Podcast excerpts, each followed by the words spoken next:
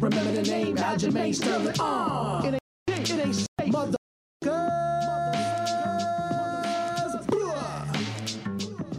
What's up, guys? Welcome back to the Weekly Scraps. We got a great podcast coming up for you guys right now. UFC 298 is in the books, and it was a great fight card, a great event. Man, there's so much good that came out of it. Of course, we had one of our guys on the card, and I loved everything about it. His moment, his time to shine for his country, for himself, and just for the team in general, you know. We got Steve, we got Jake Fine on the podcast, and we're going to talk all things fighting in UFC 298, so let's get into it. What are we starting with, Aljo? Let's start with the main event. I think that's the way to start this off. The main event. I'm saying early stoppage. Early stoppage.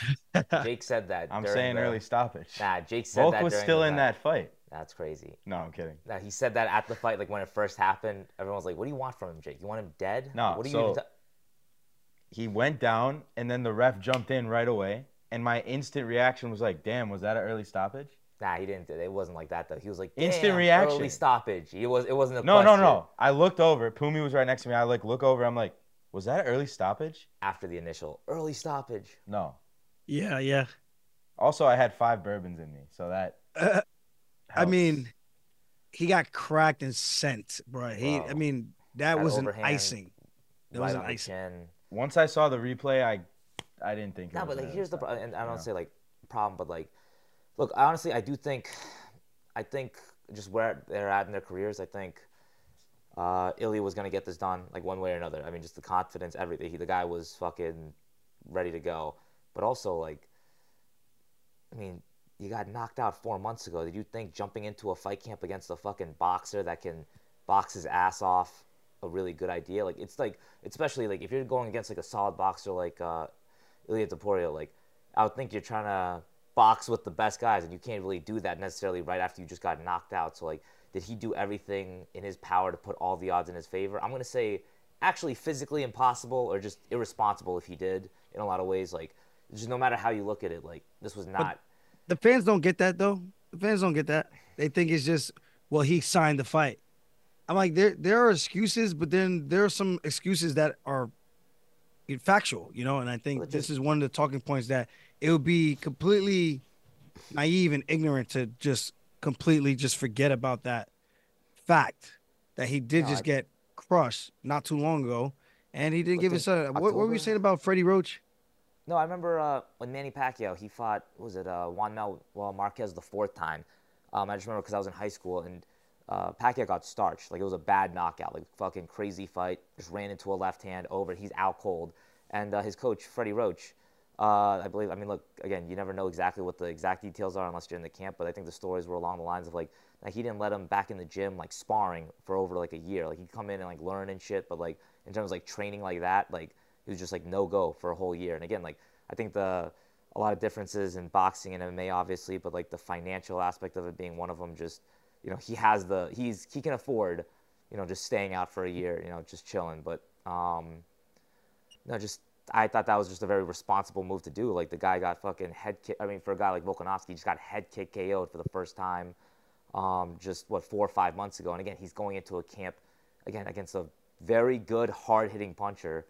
I just don't think the odds were stacked in his favor to win this one. And that was October, right? October. I thought that was October because that's when they do the do the Abu Dhabi cards in October. The end of October, and they just fought on the 17th, so it was relatively close. Like, so you have November 21st or 22nd, December 22nd, January 22nd, and shortly, so a little less than 4 months to recover from that. And again, I'm not taking nothing away from Ilia, because Ilia, 100%. I got to watch him train and do his preparations here and there with Merab in the back room. You know, they shared the corners with each other in the workout areas. I thought that was pretty cool to watch him, how he was preparing, and mentally he was locked in. Like, everything just looked clean, on point. The weight cut, everything he did. He actually didn't have wine this time, his brother was telling me. I'm not sure why that is. I don't know if they maybe figured to, like, hey, this is a very big moment, let's not do that anymore, kind of a thing. But either way, I thought he would have been a tough guy to beat for Volk regardless. But I just don't think you do yourself any favors by coming back that soon, because now the chances of you being able to possibly take that right hand clean on the chin is just completely gone out the window. Like you saw when he got hit, it looked like someone just hit the off button and it just collapsed. I was like, damn, that's not a good sign. Nah, it's scary. Do you think if he had like a full time to recover from the last knockout, that same shot would put him out in this? Or do you think it was because his chin was so messed up from the last one? I don't know. It's hard to say. I mean, Ilia can crack, bro. Like, I got to watch him and his brother hit pads. They can crack, man. Yeah. So anyone getting hit cleanly to the chin like that is probably getting sat down and probably getting that off button hit. Doop. Reset. Yeah. Yeah, I don't know, but I just do think we just wouldn't know because he didn't give himself that opportunity to see if maybe he could have.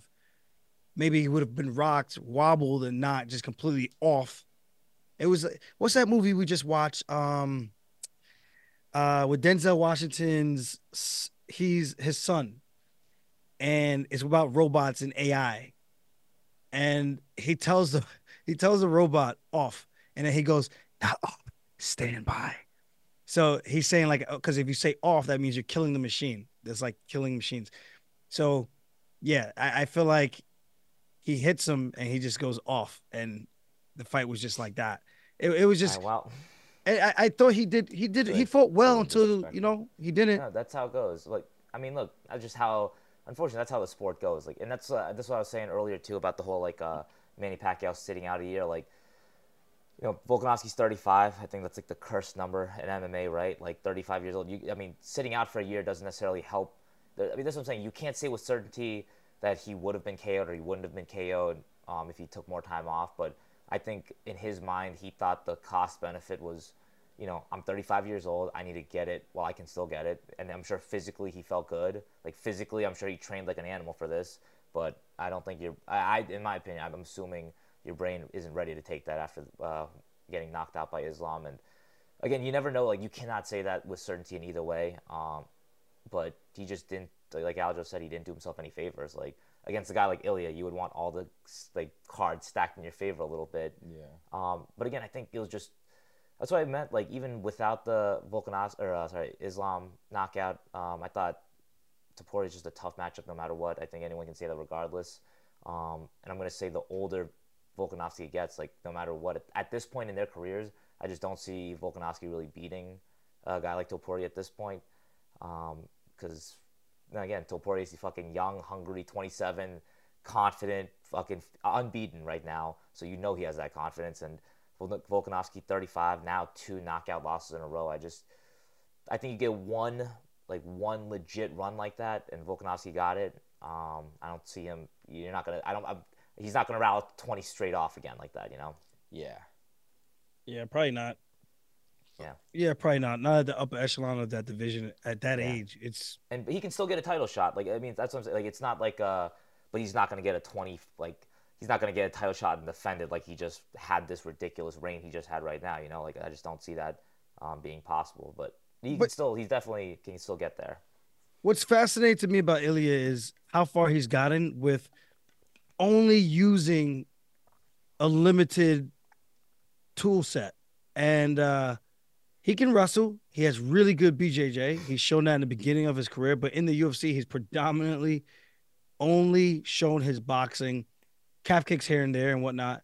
But for the most part, he just punches people's lights out. So I don't know, man. It's kind of crazy because it's almost like Sean Strickland showing that you could just walk someone down and just jab them to death and eventually break them. One of the greatest middleweights of all time. And now you have Ilia Topuria showing like the guy who's more versatile and has more diverse attacks, still is not going to be enough to beat a guy who's just coming in and primarily just boxing. And that's the part that for me is kind of like, wow, are we seeing like a shift? Is this going to be the shift of MMA where people are going to just get into a more hardcore focus on, well, I'm going to try to get you first and just swing punches and bunches and hopefully I touch you first and you go down? Because that's essentially what Ilia, his style is hands high. He got hit on the nose a bunch with the jab. but he just kept moving his head and eventually just closed the gap, kept coming up short. And then he found the right hand when Volk, for whatever reason, was trying to throw an uppercut. As he's going straight back, he exited perfectly every single time until this one time he goes straight back, he hits the cage, and he maybe just goes, I'm not trying to be a punk no more, or I'm not trying to get bullied no more. Don't let him bully you, son. And he tries to throw the uppercut. And as his hand is coming up, this right hand is coming over his shoulder, and Ilia just crushes him on the chin. Like, you see it when they change the angle. I'm like, damn, that was pretty. That was like, that was just pinpoint accurate. And damn, that's, I think the guy's a problem, man.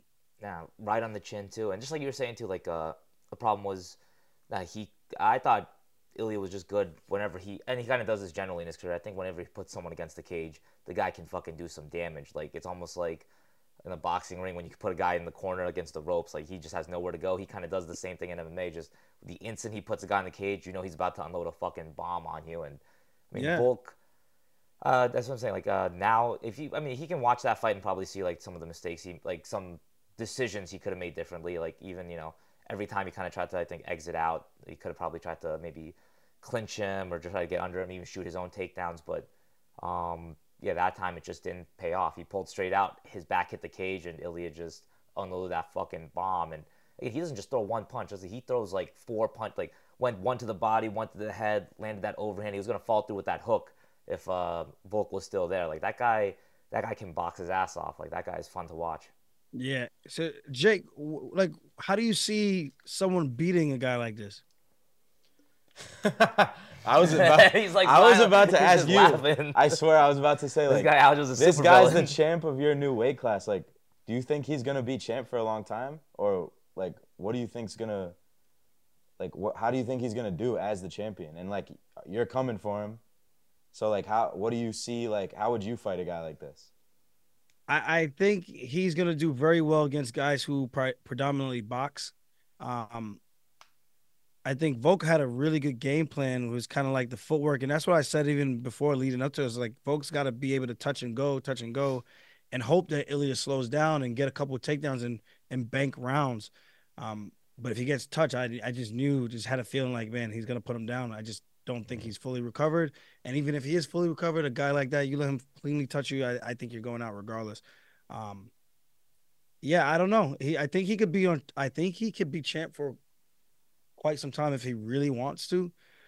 That's a hard style to fight. I mean, what do? Volk try to kick his arms and try to get his arms tired, maybe try to break the forearms by him having to block heavy kicks. You got a guy like Yair Rodriguez, who's a good kicker, a guy like Sean Woodson, who's super tall for the weight and does all this crazy stuff. Like, there's styles that make these fights and make them why they're as exciting as they are. And I think that's what we're going to have to wait and see. A guy like Brian Ortega, who's got a hell of a chin. You know what I mean? So there's a lot of good guys. Mosar Evloev, he doesn't really get hit too often, but we know he will decision the hell out of you. And if he gets to his legs, what does that look like? But like I said, Ilia can actually wrestle. I don't even think Mosar would be able to. He struggled with Arnold Allen quite a bit. I think, to be fair, he struggled with him a little bit or had some resistance. Against a guy like this who actually knows how to wrestle and actually has really good jiu-jitsu, it's a tough matchup for anybody. So I think he could be a champ for quite some time.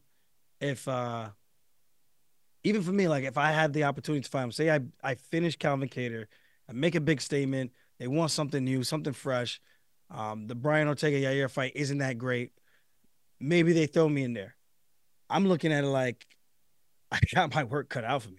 Like, there's not an easy fight. Like, that's just being as honest as it is. Like, I know I could punch, but it's not how hard you can hit, man. It's like sometimes you got to be able to take that back. And I think he does a good job with his defense. Even the punches that are landing, he doesn't really get hit too cleanly. And I think a lot of people can watch him and take a lot of notes and see how he's able to take these little tiny steps, cut you off, take these feints, and then unload his combinations and put these people away. Tough. Just footwork your way out of there, you know? I mean, that's kind of what Volk tried. That's kind of like the only thing you can really do. Yeah. I mean, I think you can do some different things too. I would head kick him. That's what I would do. But Jake would use that Taekwondo brown belt. No, yellow belt. Steve. Damn. No, I think, look, dude, this is MMA. Like, MMA, this is the best and worst part about it. Like, a guy like Volk, who's, in my opinion, the not pound-for-pound GOAT, but like, at the time, the pound-for-pound best guy, can just get chin-checked. And that's how the sport goes. Like, a guy can be on top of the world. And literally. You never know. Like, again, I always reference Cody Garbrandt in that situation, too. Like, Cody Garbrandt, young, hungry, fucking world champ, came out of fucking nowhere. I thought that guy was going to be the... I thought he was going to be the GSP of 135 for a little bit. I thought that guy was going to be, like, untouchable because of the way he... Cody Garbrandt? Yeah, when he danced on Dominic Cruz, I'm like, bro, this dude is not... No one's beating this guy. I was like, come on. This guy can hit. He's too fast. He's too young, athletic. And then just a couple fights later, he's on the prelims of an Aljo card. No, like, it's terrible. It's terrible. But like, no, just, it's crazy how this fucking, dude, this sport is, it will do you dirty. Like, you got to be ready for all this shit. Like, and you just got to hope it doesn't, but that's the deal. You ever had someone put like a, just the way I think, you ever get hit so hard, it's just like a bing. It's literally like what it feels like if someone takes like a metal trash can, put it over your head, and just whacks it with a baseball bat, and you just hear it. Like, your ears is just ringing. That's what it feels like to get hit flush on that chin like that. You were just stunned, unless you just go to sleep, but then you were just stunned. Rattled.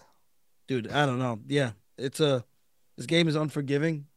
Yeah. Here one day, on bottom the next, and sometimes the highest highs, the lowest lows, but congrats again to Ilya. And Volk has got nothing to be ashamed about. He's got to figure out what he wants to do. If he wants to come back, that's 2 KOs in a row. I think if he does decide to come back, he should take some serious time off and just let his body heal, even if it's just to do technical things. Relax, hang with the family, enjoy the kids, and that's it. Yeah. What we got next? Georgia. Who? Costa versus. I was gonna say Georgia. Fucking team Georgia. All the Georgians that are at the gym. Oh, dude, it's basically a national holiday for them, bro. It was like a swarm of people in the streets over in Georgia. Come on, man. Oh, how sick was that? It was like 7 a.m. I mean, that's literally crazy. Some of the guys from our gym, like Georgie, shout out Georgie from the gym. He's telling me it's like a national holiday over there. Like, this is like the crazy dude. He was like, this is our Super Bowl. Like, tonight is the Super Bowl. I'm like, that's let's insane. Go, baby. That's sick. We don't have that here in the States. And they had Merab winning. Come on, Merab. That's Merab, what I'm saying. And Ilya. We'll won. Definitely go to go both. We'll definitely go to that too. I mean, fucking Merab killed. I'm going to Spain. Fuck that shit. What? Oh, man. If Dana said he was going to do a pay-per-view in Spain and have Ilya headline it. Oh, yeah, 100%. And I'm going to be there. That's sick. I'm trying to go this man said, Aljo, I'm going to be there. That's literally I want to take part. Let's go. That's going to be a crazy event. It's just going to be. Oh, yeah. Spain is dope. That's sick. Yeah. Yeah, it'd be nice. Costa, Whitaker, I mean. Great fight. Really good fight. Yeah. That spinning wheel kick that landed at the end of that round. Are you kidding me? This man's a 220-pound behemoth. If rounds were 5 minutes and 30 seconds, Paulo Costa would be champion right now. That's crazy. Yo, I don't. You know what was super impressive though to me about Robert Whitaker was his timing, his combinations. And he just be out here piecing fools up. I'm not calling Costa a fool, but I'm just like, this is just what he does. He's just out here piecing motherfuckers up. He just does that. The best. Bobby Knuckles. Just bouncing around. Bobby Knuckles, the smaller guy, almost every single time. Bouncing. Hands to the floor. And he'll do that one where he's jabbing and then he throws the hook. He's like, bop, bop. Or he'll come with the 1-2 same side head kick. I don't think he even threw that one in this fight. And those calf kicks. Brutal. I'll tell you, Paulo Costa, a goddamn tank for not even flinching to that shit. Because I'm like, sir, your legs got to be shattered. That's insane what I'm looking at. Like, that, he just no-sold all that shit. Like, I don't know if all the muscle is actually saving him or what that is, but... Nah, that shit hurts, son. I don't care what he wants to say. That has to, bro. That's a tough motherfucker for eating those. But, man, come on. Bobby Knuckles, that dude is one of my all-time favorite fighters. I feel like to lose like that and then come back and win like that is ultra impressive because a lot of guys... when they go on that streak and then they lose, I feel like a lot of them don't come back at all. Yeah. You know? And I thought he came back a little bit too quick himself, but. Fair. Well, I mean, that was July. That was July. Okay. We'll see. I was wrong. That's a pretty good. Yeah. But he ate a spinning heel kick to the face from Paulo Costa. I didn't even know he could do that. 100%. That's what I was thinking. I'm like, he can just do that? Like, this guy's 230 pounds right now. Like, what do you mean? Like, how is he just wheel kicking motherfuckers like that? Like, again, I thought even to Paulo Costa's credit, I thought he fought a great fight. Like, Bobby Knuckles is a tough motherfucker. And he was, again, he was landing his jab. He was landing some good shots, too, but he just got out. I just thought, you know, I mean, Whitaker definitely just did way more. That's what it came down to. But Paulo, I thought, looked solid, too. Again, coming off of the Rockhold fight over a year ago at this point, I thought that was a solid showing against still a top guy in the division. Yeah, and I feel like Whitaker, you could tell, was the way faster fighter. It was like he was throwing punches and Costa couldn't even see it coming at him. It was like his reaction time was either slow or maybe he wasn't as locked in. But the way I looked at it was just like Robert is doing such a good job bouncing around on his toes and then utilizing his feints and then stepping in and rooting himself in the ground and just landing those punches and bunches. Well, I thought Costa, I was like, man, you need to start feinting because you're biting on everything he's throwing, then you're throwing and you're missing. He's not even there. He had the most success with those kicks. I thought he should do more of that, but of course, we all know kicking is very, very tiring. It's exhausting. Great fight, man. Great fight. I'm trying to see the Robert Whitaker Dricus rematch after that. I don't know, man. I mean, I don't want to see Dricus kissing another man again. Hey, yo, this man is just. You ever seen? I don't want to see him his celebratory. I don't want to see him in the celebratory mode, kissing men. Is that a cultural thing? What is that? Like, all right, nah. Yeah, but I'm saying I think Whitaker would win the rematch. To be honest. You think so? Yeah. After like that, it's. I mean, look, it's possible. Maybe. I feel like Dricus had a good night on an off night for Whitaker. Like Whitaker proved he's still the man against a guy who's kind of the man. Was it an off night though? I mean, it seems that way. That's the only night we've seen him look like that. I thought he looked great until he got clapped. Oh, yo. Yeah, but like he got clapped in this fight and he still won the fight. Oh my guys, come on! Don't be talking about my guy like that. That's he got crazy. Absolutely smashed by a bigger man. Hey yo, he got absolutely railed. Like, I will say, backwards. Like, I like Whitaker because he doesn't. Jesus, that was just. Should I keep going? Now, Whitaker didn't make any excuses, but he got absolutely raw-dogged by the spinning back kick. And then God. Kept winning the fight. I don't know. I'm just saying, like, I think I want to see the Dricus rematch. No, look, I wouldn't mind the Dricus rematch. You want to see Izzy fight for the title again? Is that really what we want to see? Izzy deserves it more than Whitaker? Whitaker right now. Hold on. All right. Well, just based on his resume, how about that? If we're going to go based on that, like... So... Then, what about Robert's resume? Strickland phenomenal beats... too. How about this? Adesanya definitely has a better storyline. Oh, it's a close one, actually. I don't know about that. That's actually, you know what? Whitaker becoming champ again, finally, would be like... You guys might have sold me. I'm Izzy lost to Strickland, who lost to Dricus. I don't need to see the Izzy title fight, to be honest. I mean, Robert lost to Dricus. Like, wasn't even a quicker... Yeah, but like he just won again. Izzy's coming. Nah, I got to see my African brothers scrap. You want what? African brothers. Oh, you know what? That's right. That storyline's pretty good. That's what I'm saying. Yeah. It's a dope storyline. Like, I don't know. Okay, it's a cringy storyline, but it's one I'm willing to watch and watch it play out. I don't need to see Izzy calling a white guy the N-word again. He was wrong for that. In his defense, and I'm not gonna defend again. I would say if you want to see that, just come to Uniondale. Jesus Christ! No, like, I don't need that in my life. You know, or Hempstead. That to me yesterday. Report. Bring you to the hood. Man, you're telling me that you don't want to see Whitaker versus Dricus rematch because you think it's going to be the exact same thing. No, that's how because I think Dricus hit the wrong button on the controller and accidentally knocked down Robert Whitaker, and I was upset about that. And I think he might hit a wrong button again. Like, skill for skill, Whitaker is just a prettier fighter in the sense of how his technique looks. Dricus is not that. He's pretty? Wait, he's technically I said his technique. Yo. His technique. You heard that, right? But I will admit, I think Dricus looked cleaner when he fought Sean Strickland. Much cleaner, much improved. I don't know what it is about his fight with Robert Whitaker where he would look like he was punching. It looked like he was thumping him. Pause. Yeah. And, whoa, dude. But I mean, Whitaker's pretty weird. Like Strickland was. Yo, he was. He's getting weird, guys. He's getting weird. To Dricus' Du Plessis' defense, real quick. Like if you listen to him on interviews, he's a really well thought out guy. Like even I know you said like he pressed the wrong controller on the button, but shit. I think definitely not. Like no, he pressed the wrong button on the controller, Steve. Nah, I know he would look. If you listen to him in an interview, I don't know if I believe him. Even in the post fight, he's like, "Look, I know Whitaker holds his lead hand low. I'm gonna look to go southpaw and land my right hand over the top of it." And I mean, that's kind of exactly what happened. Like he did.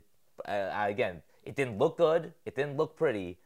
But he did get the look. He fucking thumped him with that right hand. And what? He thumped him. He thumped him with that right hand. Nah, he really. But the guy's got the pop and I mean, he's got some fucking freakish power.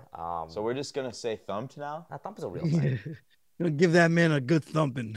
Nah, so the pretty guy who kisses dudes thumped him. No.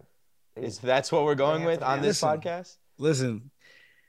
Hey, I'm just making sure we're all on the same page. Like I'm not. Nah, he definitely misinterpreting this here. I just don't think, to be fair, Whitaker's. I know he's not the oldest guy, but he's taking a lot of damage. He's fucking had two. He's had 50 minutes of war with Yoel Romero. I don't know if he's gonna necessarily speed up. I think at this point, that's what I'm saying. Like the guy's done his wars. He's done. He did 25 minutes with Izzy. He got knocked out by Izzy. He got knocked out by Wonder Boy. I'm not saying. He still got it. 50 minutes behind closed doors with Yoel Romero. He's still. Man, Jake really wants to do the gay thing tonight, bro. What is going on? He's not even drunk. He just wants to do the gay thing. I don't get it. Nothing wrong with being gay, people. I don't know what Jake's into, but it's fine. Relax, my friend. Nah, so you know exactly. Jake, it's Black History Month, not Pride Month. I'm gonna need you to calm down. Yeah, I'm trying to make sure Steve. I want to make sure Steve's not saying what I think he's saying. But go ahead. Nah, Whitaker, I think he doesn't really deserve it. And that's a Whitaker fan. Like, I mean, look, middleweight. Who deserves it? That's what I'm saying. Middleweight. So who deserves it? If Whitaker doesn't deserve it, who deserves it? There's nobody there. So, well, that's what I'm saying. It's not really his case for Robert Whitaker as much as a case against the whole division. Like, you can't say Robert Whitaker deserves it. You're like, no one really deserves it. But I would understand if Robert Whitaker gets the shot. I would understand if Izzy gets the shot. That's what I'm saying. I would understand if Strickland got the shot. Like what? So who's your number one candidate then? Just give it a Hamzat. He's the least guy. I mean, at this point, it's just a popularity contest. None of them deserve it. So that's what I'm saying. If we're at that point in this sport, we're just like, all right, we're WWE. It's fucking. We're done with the whole. Merab's on a 10-fight win streak, and what they care about is his social media. Like this is a joke of a sport at this point. If we're talking like that, so if that's the focus, then fucking put Khamzat in there. After that, put Bo Nickel in there. Can't do that. Let's just make this. Are we just gonna turn this into a shit show, or are we gonna keep some level of integrity? Yeah. Because if anyone, probably Strickland deserves the rematch the most, if anyone. Sure. That's what I'm saying. No one's going to argue with these. Like, these are just, what do you prefer? They're all reasonable. Yeah, these are all reasonable options. You want to see Izzy back in there? Yeah. For the 15th title shot? Who cares about title shot? I just think he could be the best guy. Like, you're looking at these terms and they're like, oh, title shot and this. It's cool and all, but like, I want to see the best motherfucker in there. Like, who is the best guy? I think Izzy, when he's good, is at his best. I don't think he necessarily performed very well in that Strickland fight, but it's like, there's a lot of fighters like that that just don't show up on that night. I think if Izzy shows up, I think that motherfucker's the best in the world. Can he still show up? I don't know. That's what's interesting. I would like to see that. It's the same with, we're talking about Volkanovski right now. I think Volkanovski, when he's the fucking guy, unstoppable. I just don't think he has that anymore in him, or maybe not to the extent that we just saw. But no, I just want to see the best guy fight the best guy. I think Izzy's the best guy. The sport's weird. I mean, once upon a time, these guys went to a split decision, right? Kelvin Gastelum and Izzy? Yeah. Or unanimous. But either way, it was like a 47-48. It was a really close fight. Yeah, it was a great fight. But then you see which way their careers went after that. Like this sport, you really don't know, man. So it's like when the iron is hot, you got to try to capitalize on that opportunity as best as you can. So I think with that being said, I actually wouldn't be mad if Robert was able to sneak in there with the absence of Izzy, not competing for a while, needing the time off. Bobby's fresh in our minds and kind of has us excited for his next outing. I just do think he, like you said, Steve, he's taken a lot of damage over the years. And it probably would be wise for him to chill out after getting spinning wheel kicked in the head and not bounce back too quick. By a fucking Brazilian T-Rex. Like, that was insanity. But, I mean, again, I mean, you know this too. Like, you might just be in the right place at the right time. Like, if the UFC decides, hey, we need a pay-per-view, we need a middleweight main event on this card, Dricus says yes, Izzy says no. Guess what? Whitaker's in. Or Whitaker says no. Guess what? Strickland's in. It's just the next man up. That's true. Yeah. I don't even know who's going to get it, but I think it's just going to be who's at the right time, at the right place. Yeah. It's even like the Leon Edwards thing. Like, he's now, Dana's giving him all this praise where I felt like before he kind of shitted on him a little bit. And this is my thing about Dana. I've said this. I wish he would do more of this because it builds the fighters 100%. Up, and we know how the fans are that are his followers. They're cult-like. Anything he says, they repeat it, they parrot it, and now this puts Leon in a completely different conversation with the perspective of himself to other people. Like, perception is reality. So if someone tears you down and you respect that person, you just automatically tend to believe what they say. So now that he's saying how much of a boss he is, not turning down any fight, he pretty much accepted 3 opponents. My only thing is, if Bilal Muhammad was one of those opponents, I don't know if I believe that he turned down the fight. I do think there might have been something wrong with the date because of Ramadan being in March. So with that said, I don't know. I feel like they offered it to 3 Muslim guys, and they all said no because it was Ramadan. Yeah, Hamza. I mean, look, I can't. Hamza said he won't fight April 13th. Bilal won't fight on Ramadan. I don't even know if Hamza can fight in the U.S. Leon, right, it could, even if they offered it to Islam for the 170, for the double champ. Yeah. He won't do it because it's Ramadan. Who else? Shavkat won't do it because it's Ramadan. Yeah, that's all fair. Who else is there? No, like, I don't know. I really have no idea who they even mentioned. Like, I just saw, again, that's what I'm saying. Like, even like what you're saying too. Like, the headlines are just Dana White, Leon Edwards, a certified badass, said 3. Like, it's like, yeah. it was that easy. It was literally, it's what if he you gave, see all the comments. Oh my God, Leon's a fucking killer. Like, Leon accepted yes or said yes to everybody. It's like, yeah. Like, is it really? It's that easy, brother. Like, really, that's what's yeah, that's, what, that that's how sad guy. That is. Like, but he couldn't. He didn't. Like, it would have been nice if he did that for you like, one time while you had the belt. We don't. I mean, just it is what it is. But like, that's what I'm saying. Like, it'd be nice, but that's not how it works. Unless he decides, for some reason, he needs you for something. This is the deal. All right. Yeah. Yeah, it's wild. It really is wild. Wow. What we got? We got Merab, man. How good is that? Finally getting his long-awaited title shot. Man, I could not have been happier for the guy. And I tell you what, the whole fight week was tough, helping him cut the weight and everything, working out. I'm pretty sure you guys are familiar with his pace in the gym. He doesn't slow down on fight week. It's the same intensity pretty much the entire way through. Fight day, I did 4 workouts Saturday. Yeah, 4 workouts on Saturday. One with Dean Thomas in the morning, hit pads for 20 minutes.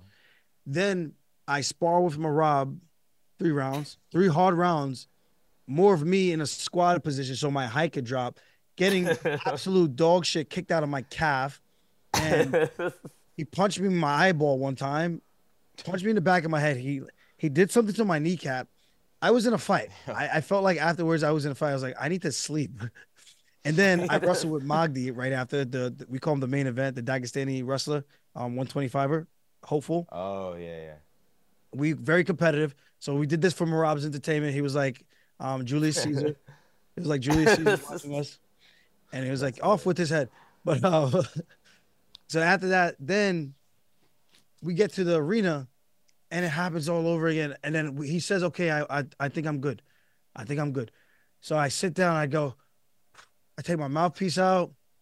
I'm relaxing. Bro, the mental decompression that I had, because my anxiety is through the roof. Because when you're warming up with somebody, you don't want them to, when they kick you and you check it, you don't want them to hit your elbow. So you almost just eat it and hope that it hits your forearm. He's throwing wheel kicks. You don't want to put your arm out and he hits it something wrong.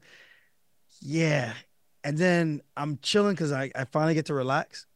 Nah. Literally 30 seconds later, okay, maybe we go some more. And I was like, yo, bro. Maybe we go some more. I look at the guys. I'm just like, damn, what are you guys here for? It's just me getting my ass kicked the entire time.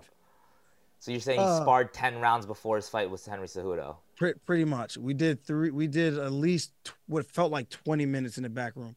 And he was saying at the post-fight presser, And maybe we should have did a little bit more because he started a little slow. I was like, yo, bro, no. Jesus Christ please. Almighty. Please no. Please no. You got to bring an army with you next time. Did he yell at anybody during the weight cut like this year? Or I heard there was a couple. I heard there was a couple of screams. He actually kicked me out from helping him cut the last few pounds. Wow. Oh wait, do tell. I was actually taking. I was like. Now you know how I felt last year. That's awesome. And he kicked me out. I mean, look, I get it too. Like, I mean, did you hear about that? I've heard some things. Yes. He's like, fucking Jake. Jake, what the fuck I tell you? I'm like, yo. Fucking Jake. Wait, so wait, when he kicked you out, how'd this go down? Well, he didn't kick me out. He just said, no, brother, I'm good. I'm good. I'm good. I don't need anybody. I don't want nobody there. And I was like, oh. I was like, oh. I was like, but you need somebody. He's like, okay, I just take Vato. I was like, but how's he gonna Vato. I was like, how's he going to record and help you cut? But this is what I'm saying in my head. I'm like, hey, man, it's your weight cut. 100%. I'm like, I've been there for you before where he went on a treadmill in Utah by himself and he left with everybody and I finally found him and I helped him. And he was actually happy that I was able to like be there with him. And that's all I was telling him. I was like, brother, you just need to make sure that you don't pass out. You got to have at least one or two people with you. One to put the towels on you, help you dry off, take the stuff off, maybe bring you some ice. Like it's just not good to do that by yourself. I know you don't want nobody to see you, but if you don't want nobody to see you, my thing was like, brother, so why are you recording this then? Why are you recording this?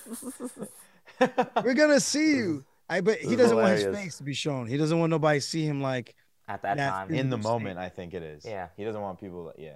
I'm like, brother, we all go through this. We all feel like this. Like, trust me, the biggest, baddest men, we all cut weight. Khabib, Islam, all these guys, Jon Jones. We when we cut weight like that, we all feel like we are in our most vulnerable state, just done. Dying, famished, dry, cooked. Shish kebab, well done, finished, finitoed. I got nothing else.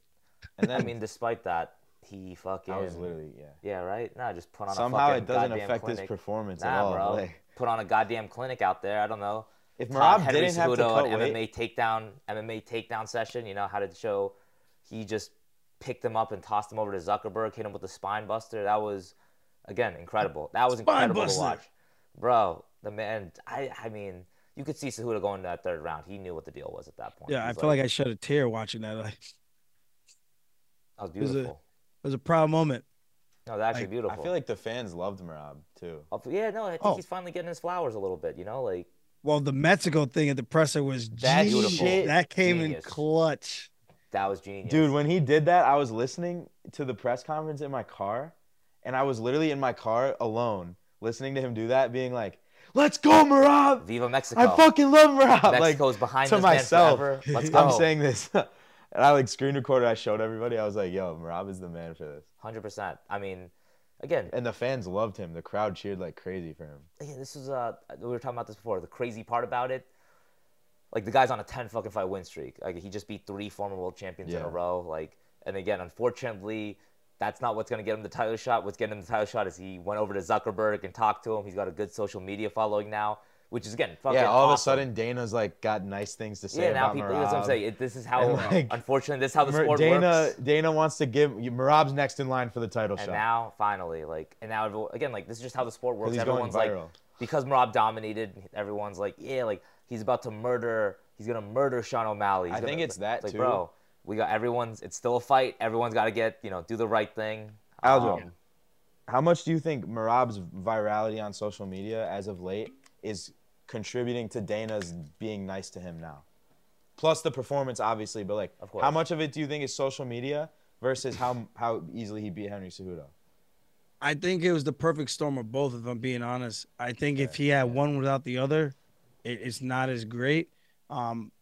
But I do think even if he had such a great performance without the social media, I think the performance would have stuck out for itself and really, I think that's kind of what captivated people, man. I mean, the moments that he had, he made it fun. There were like viral moments in the fight, picking him up, bringing him over to Zuckerberg, slamming him down, like you said, the spine buster, classic WWE, getting the front choke with the guillotine where he could probably pick him up off of his feet. He's squatting down with him, sticking his tongue out, looking at the crowd. I'm like, this is hilarious. This is like the viral moments we talk about when you're in there, having something that the fans could remember you by, that's going to be like, damn, that person is cool. That was badass. I respect the hell out of that. Yo, I wish I could do that. Like, that's what people want to feel. That's what they want to think. They want the entertainment factor. Like, and I think Merab delivered on all those fronts. So kudos to him for that, man, because that's all him. And I think his personality is finally starting to shine, especially with the more he's able to speak better English. And now people are getting to hear his thoughts and his opinions and how he really thinks about stuff. And again, it couldn't happen to a better guy. Yeah, like we were saying, the guys at the gym, all the Georges at the gym, like, dude, this is a national holiday. This is the Super Bowl for us. And, you know, seeing videos of all the Georgian people waking up early in the morning to watch this guy fight, I think that's just fucking, how inspirational is that? Like, that's amazing to see. And this guy, you know, just coming from where he came from to where he is now, like, dude, the guy already won in life. I think it's just awesome to see. Yeah. And I want to tell his story, man. Like, you know, obviously I wasn't there when he was coming from Georgia, but I know when he came over to the gym, I remember him being a construction worker. I didn't really know how he was making it to the gym because I knew construction was extremely hard. I was a phys ed teacher, and I was bitching and complaining about having to do the schedule, running to the gym, and then running back home, running back to school to get back to work on time, making very little money, and not sure where the road was going to lead.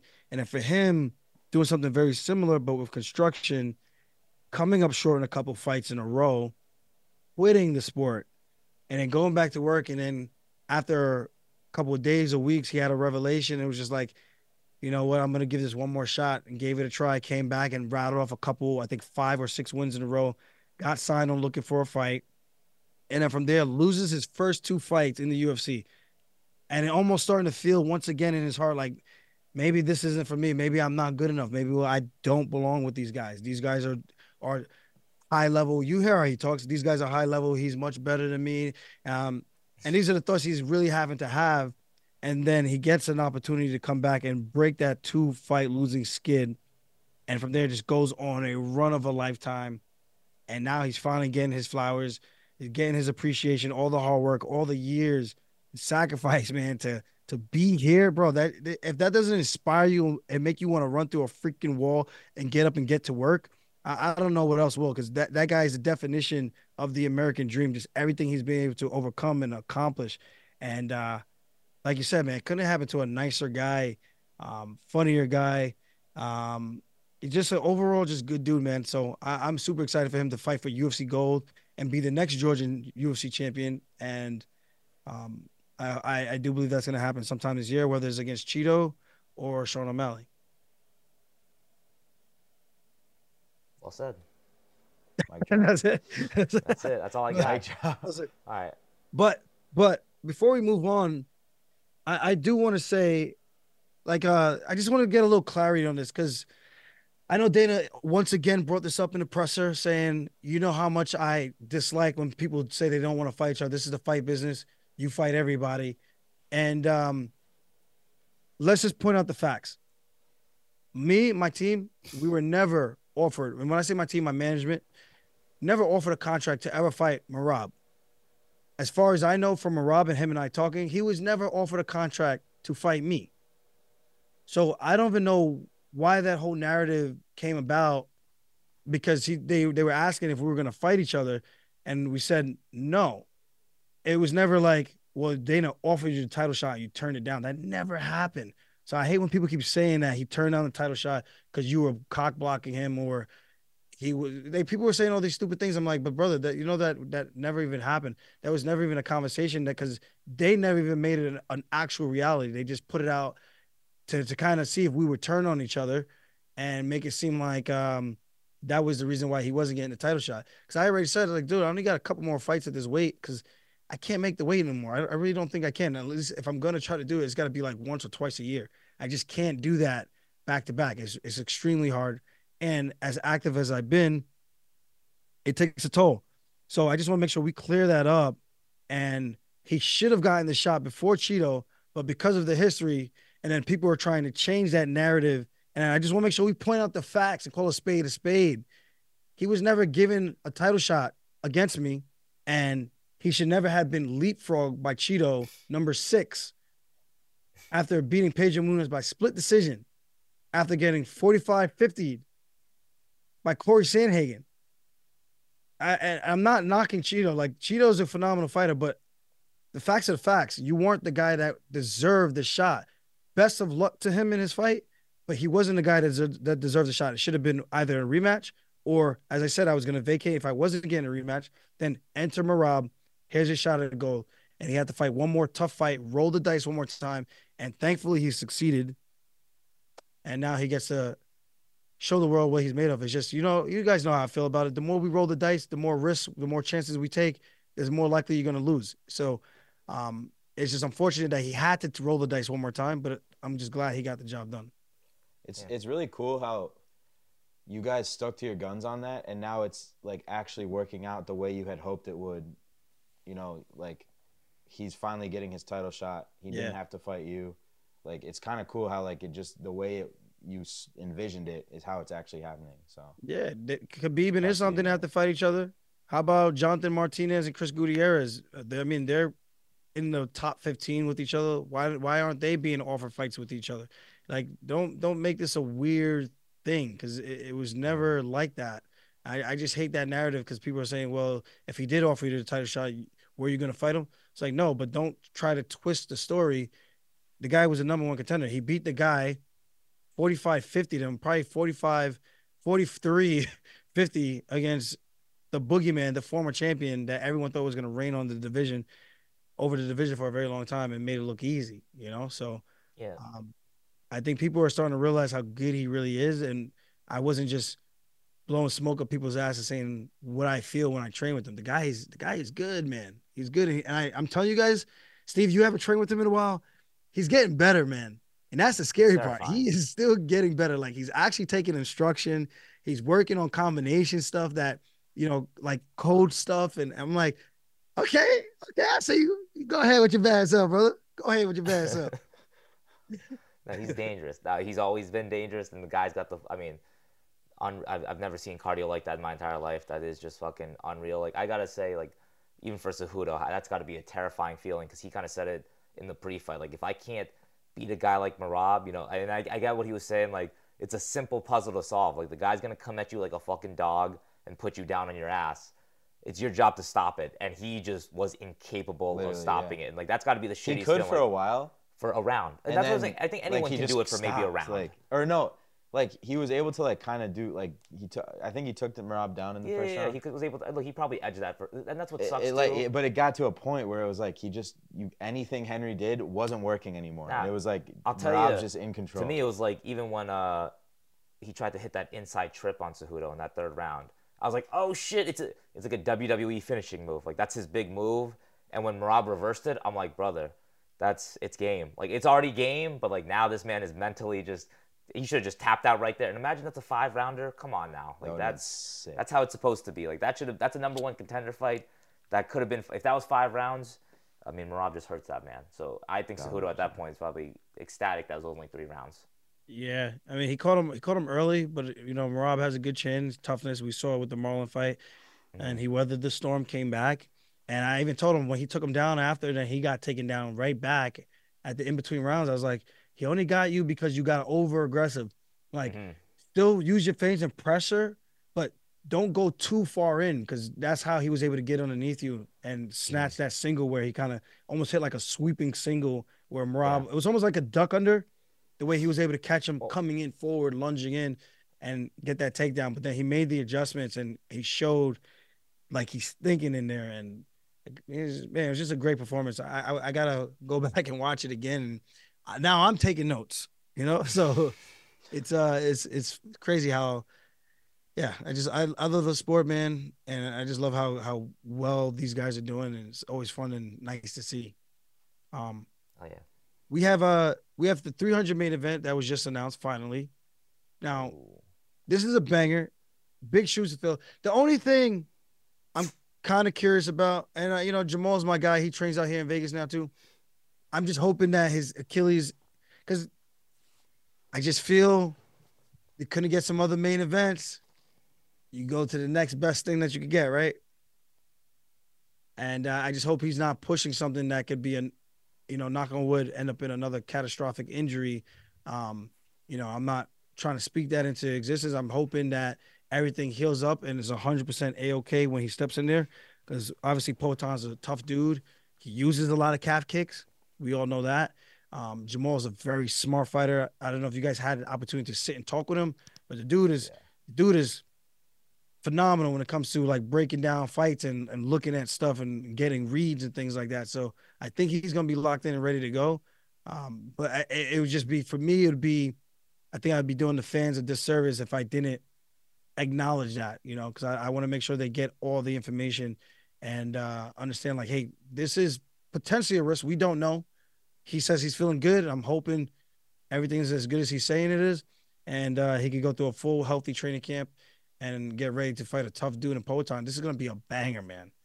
Definitely. And I think what you're saying, too, like with the Jamahal Hill thing, like, it's like Volk was probably feeling good, too. But, like, your body, you don't know what your body's going to be like on fight night, especially with all the conditions you're in. Like, at this point, it's only fitting that the UFC 300 main event would end with an injury, honestly, that the guy fucking takes a step and his ankle just explodes. Hopefully not. You know what I'm saying? But like, no, bro. Come on. Nah, come on. I like Jamahal Hill. But, like, that's just, unfortunately, the way UFC 300 kind of went along. I think that's kind of the only way that would make sense. But no, it's a banger fight. Does it make sense for UFC 300 the way it was hyped up? Not really, but it is a banger fight. I'm definitely down to watch it. It's going to be, I'm excited to see how it goes. Who else would you put on there, though? There's really nobody else available. I was thinking they were gonna do like Izzy Dricus or something. Yeah, that would be. Is that a bigger fight, you think, than Jamahal Hill and Poatan? I think it's a bigger fight. I think Izzy. Yeah, Izzy and Dricus, I think, is a bigger fight. You think so? Even after him just leaving it all on the line at MSG, the way that he did, I felt like he won over so many fans. That storyline has been like hyped up for 7-8 months now. The Izzy Dricus storyline. Yeah, and I think Izzy's the biggest. Comeback, Izzy's still the biggest star who's active. I think. Yeah, I think I agree with that. Like, who's bigger? That's actually fighting right now. I mean, look, Ilia's got the potential. I don't know. Dylan right now. Yeah, Dylan. You can't say because he spits hot fire. Ilia's not even in the same stratosphere as Izzy right now. No, I know, but I'm saying like he's got the potential to it. But I think Izzy. Yeah, I agree with that. Izzy. I think he has potential. If you can't get a McGregor. If you can't get a McGregor in there. I think Ilia winning the way that he did might have quadrupled his star power overnight. Bro, we're talking about Israel Adesanya. You're right. Now, internationally, I think you're right, but I think he needs like another he needs 1 or 2 title defenses before he's like just an actual like star. I think he's a star. But, like, we're talking about like what, 8-time champion. Yeah, Israel, that's what I'm saying. Izzy's who's headlined how many pay-per-views like. Again, even just the storyline of his comeback fight, I think that would hype a lot of people up. So I think Izzy would be the guy, but... That's really what I thought they were going to do, I swear to God. I thought they were going to just wait for the McGregor call. Like, I thought they were going to be able to get McGregor in there by then, but whatever. This is a banger fight, though. That's a banger, 100%. This is a sick fight. But look, this is like a guaranteed good, like, sick fight to watch. It's fine, look who we got on the card, though. We got Gaethje, Holloway. It's a banger fight. Poatan, Jamahal Hill, 2 champs. Yep. Banger fight. Then you have Procházka, right? Huh? Wait, hold on. Oh, Jerry Procházka, yeah. Who's on this card? No, it's a banger card. But okay, look, again, this is what like we were talking about earlier. Like, I'm here. I want to see. Maybe this is like a weird, but I want to see the best fight the best. I want there to be stakes involved in each fight. And I don't mean that like personal stakes. I want to see like, okay, this is going to be the #1 contender. This guy's next in line for this. Like, if you look at UFC 299, for example. I love the storylines behind it. Like, here's Dustin Poirier, longtime vet, fighting Benoit Saint-Denis, the next up-and-coming guy, hungry. They got, Tsarukyan and Charles Oliveira, who's the next guy for the lightweight title. They got, obviously, O'Malley and Cheeto Vera for the belt. Like, every fight has, to me, like, serious, legitimate stakes to it. 300's a dope card. There's a lot of fun fights on there. Like, and I don't know what that means for... This, I want to see, like, Holloway versus Gaethje, phenomenal fight, great fight. What does that fight mean? They're fighting for a BMF belt? Like, what the, like... I think they get pay-per-view points for that, too. Gaethje gets pay-per-view. No, that's all cool, but, like, Holloway's a featherweight. Like, Gaethje's a lightweight. That's still a sick fight. No, I'm not arguing that at all. It's a great fight. Guaranteed banger. Guaranteed banger. Even, okay, and I think all these fights are guaranteed banger fights. That's not what I'm saying. Like, I'm trying to pull it up right now. I got it right now. UFC 300? Yeah. No, we got Aljo fucking choking out Calvin Kattar. We got to, no, it's a banger card. And I think to me that's I think this is the best fight on the entire card is Zhang Weili versus Yan Zhaonan. I think that's a great fight. Yeah. Oh yeah, I forgot that was on the card too. Yeah. But no, who else? That's all on the main card. That's, yeah, main card. For 300. Yeah, yeah. 300. Wait, Tsarukyan and Oliveira's on. It says it's on 300. Oh, 300. Oh, that's actually dope. Wait, what? That's a great card. Are you sure? It says it's on here. I'm looking at it right now. Oh yes, we said that at the Q&A. That is right. That is correct. Oh, they're on our card. Yo, what? Oh, they got some great fights on here. Yeah, so this maybe this is like the craziest card of all time. Maybe this card is a lot better than what we were giving it credit for. No, wait, I think it was always this sick though. No, you know what it was? We didn't have a good main event yet. We didn't have a main event yet. I think that's yeah. Like everyone was like making it out to be like it has. It's gonna like people like okay. So okay, real quick. Expectations put on the main card of UFC 299. Peter Yan, Song Yidong for first fight on the main card. Gilbert Burns, Jack De La Maddalena, second fight. Kevin Holland versus the debuting Michael Page, third fight. Co-main event: Dustin Poirier versus Benoit Saint Denis, last fight. Sean O'Malley, Marlon Vera. I'm saying 300 is better than that. 300 is a more fun card. I think these fights have These are great fights, though. I think these fights have more stake to each division. Like Peter I see what you're saying, Steve. Like Yan and Song could be a big shakeup in the bantamweight division. That could be the next. Who's the next guy? Like who's right there to be like? Yeah, like what if Peter Yan just like kills him? What if Peter Yan fucking runs through this guy? He's still that guy. He's insane. On a two fight losing streak. Well, then if Song wins, then it's like he's the guy now. And then Song is like, yo, I'm ready. I'm ready for that next step up. Like he had a great fight with. I mean, I don't know. I feel these are comparable. These are comparable. Like, I mean, you got in terms of excitement. I think this is a great card, but like, to me, I just think 299 has more fights with meaning, in my opinion. Even look. Wait, hold on. And I'm a huge Oliveira fan. Oliveira versus Tsarukyan is the exact same thing as that one. That's fair too. No, that's fair. To me, that's the most important fight if you're looking at that. Because even and then Aljo versus Calvin. That's one. That's like some of the highest stakes I think there could be. Yeah, it's like Peter Yan. It's kind of like the Peter Yan, Song Yidong fight in this. Yeah, right. Like, is Aljo gonna show that he can be fucking the guy at 145? Like he can prove himself at this weight, or is this guy the mainstay that's been there for a while? Can he do it again? This time at 145. Can you be that good at Dragon Ball Z? Let's find out, baby. Let's go. And then you know, Bo Nickel versus Cody Brundage. Can Bo Nickel beat a guy who he's supposed to beat? Yeah, that's a lot of yeah. Can he beat a guy who? He's on what card?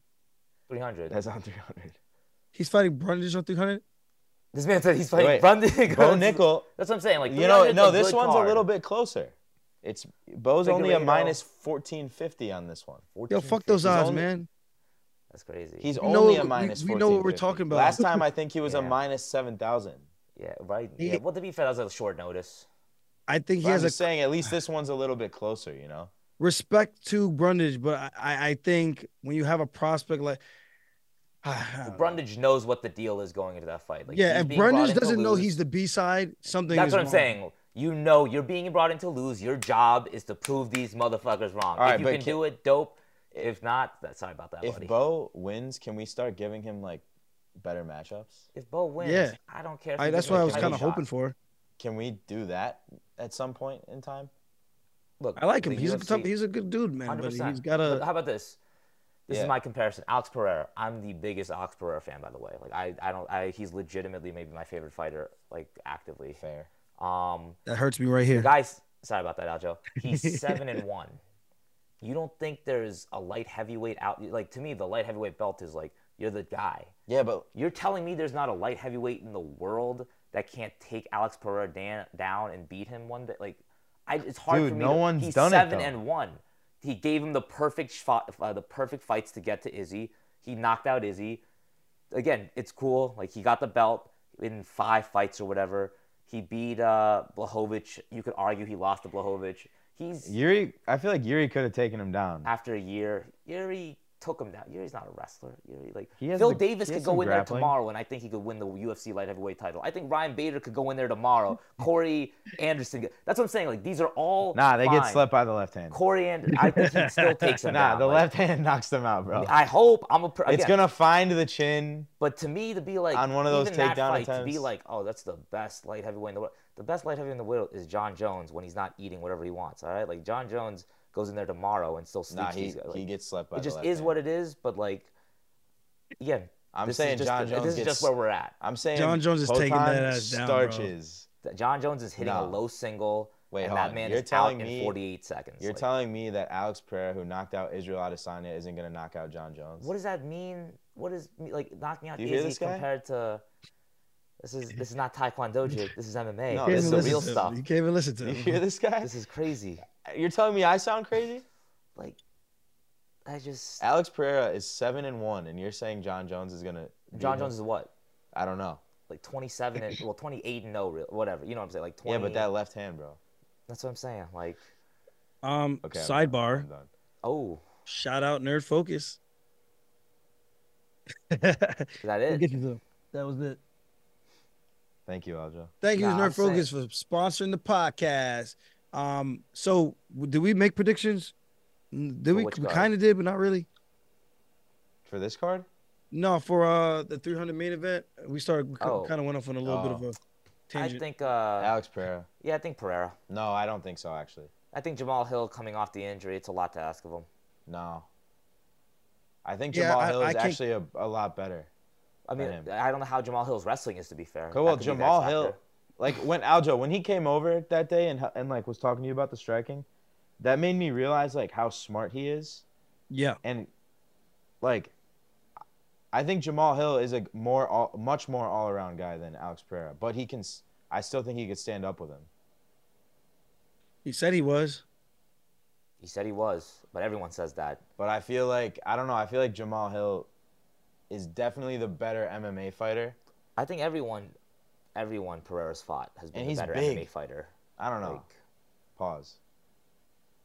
Yeah, it only takes one, though, man. If Jamal can find an opening and do what he does best and land one on the chin, I think it's sweet dreams. I really absolutely do. That was a little cheesy. Too, the guy's got the power. I mean, sweet dreams. But yeah, you can't overlook Alex Pereira, what he's done in such a short amount of time. I think he's getting better with time. And, yeah, I don't know. I can't – that's a tough one for me to call. I mean, I'm leaning towards Jamal, though. I just think he's going to have the speed advantage. And I think that could be enough for him to kind of just get in and get out. Yeah. Then again, Pereira could just knock him out. You just, I mean... that's a guaranteed banger of a fight.